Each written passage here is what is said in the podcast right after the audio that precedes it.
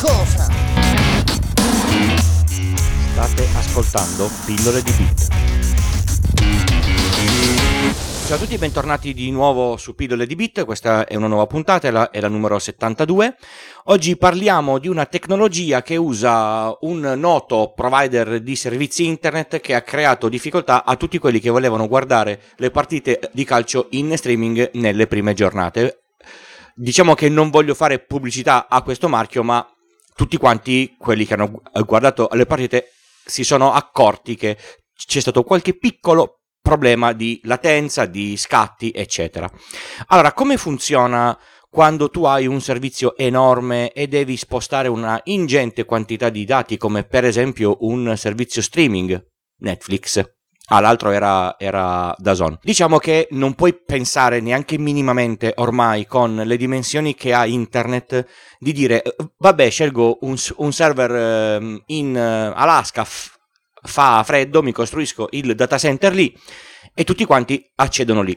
A questo punto comincia a esserci un problema enorme di carico, perché se devi fornire, per esempio, streaming e c'è tanta gente che in determinate ore si collega per prendere i tuoi dati, la cosa diventa molto complessa perché, per esempio, i tuoi server potrebbero scoppiare piuttosto che la tua connettività potrebbe non, non starci dietro e potresti non essere in grado di avere più connettività di quella che hai perché il provider in quel posto là non ha una dorsale più grande e quindi come, come si può fare per ovviare a questa cosa qua ci sono dei sistemi si chiamano reti CDN Content Delivery Network che fanno la cache quindi memorizzano parte o tutto del, eh, dei servizi di, di, di questo sito in altre parti del mondo in modo tale da scaricare l'accesso sul singolo server è una specie di albero, eh, mettiamola così.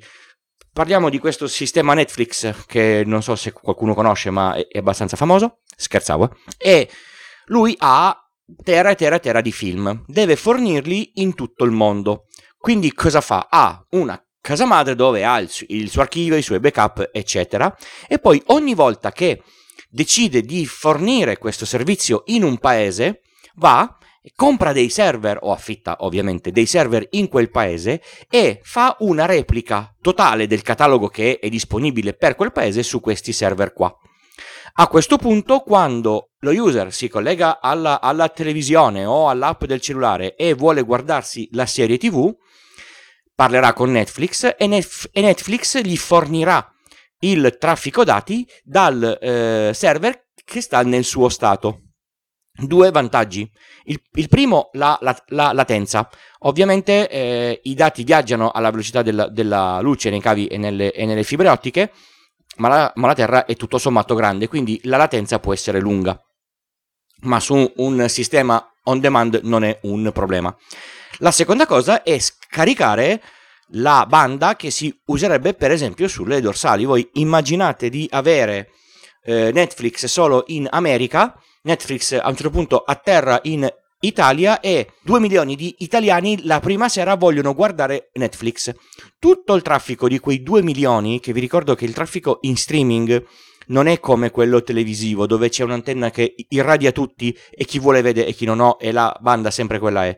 Per ogni persona che si collega al server Netflix, Netflix deve far partire un flusso dati perché per esempio possono voler guardare cose diverse o la stessa cosa ma in tempi diversi.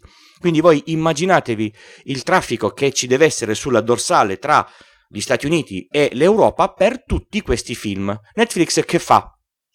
In anticipo prende dei server, li mette in Italia, li sincronizza con i suoi server americani e li tiene in sincrono. Il primo passaggio dati sarà tutto sommato grosso, ma i successivi, quelli delle differenze, non saranno tanti. E quando tutti gli utenti in Italia chiederanno a Netflix i loro film e le loro serie, serie TV, queste arriveranno dai server che sono in Italia. Quindi non si carica la dorsale tra gli Stati Uniti e l'Europa.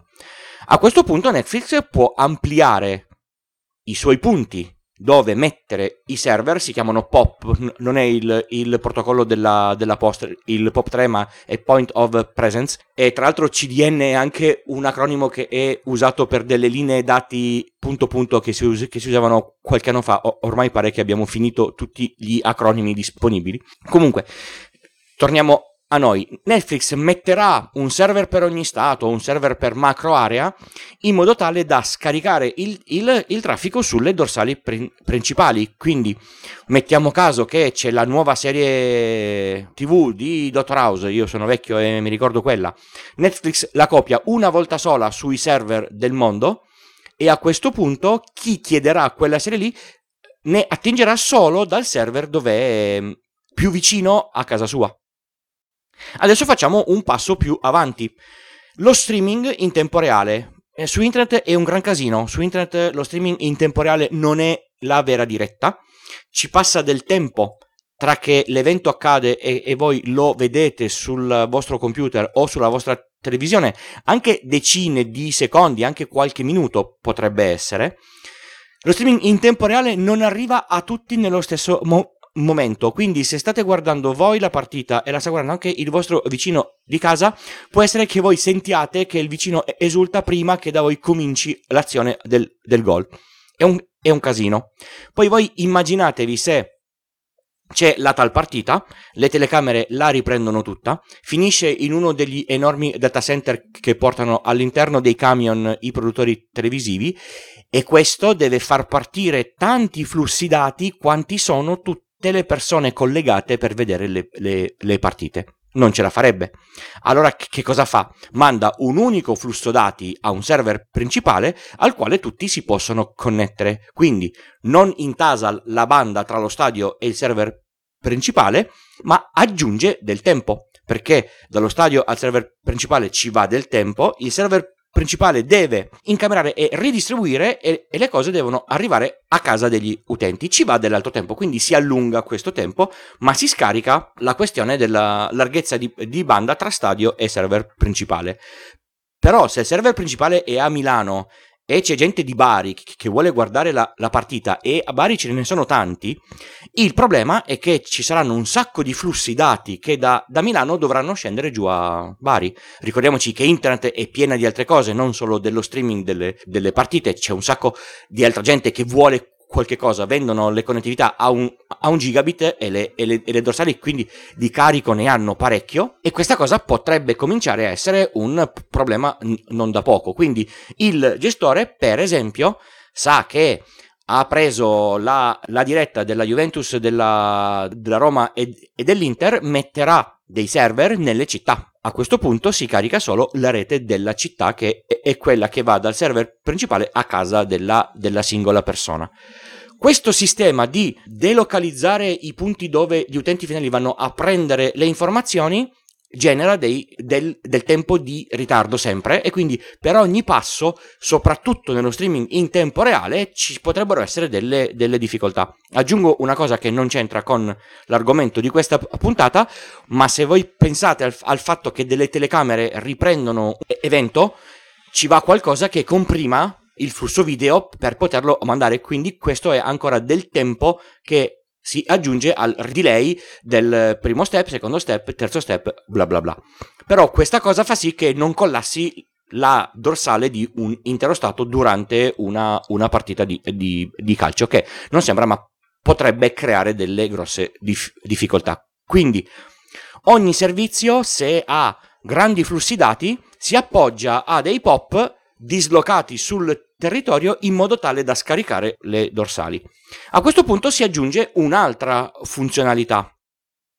Facciamo la sicurezza e il bilanciamento di, di carico. Se arrivano un sacco di richieste a un certo server, il sistema che, che gestisce tutti questi server potrà girare alcune richieste su altri server che contengono le stesse cose in modo da non sovraccaricare i principali. Oppure io ho una manutenzione da qualche parte, è successo con il sito del, del garante che ha avuto un problema di corrente, si è spento e il sito è sparito del garante della, della privacy. Tra l'altro quando è partito il GDPR. Se avessero avuto un sistema di questo tipo qua, moriva uno, ma c'era l'altro e le chiamate andavano sull'altro.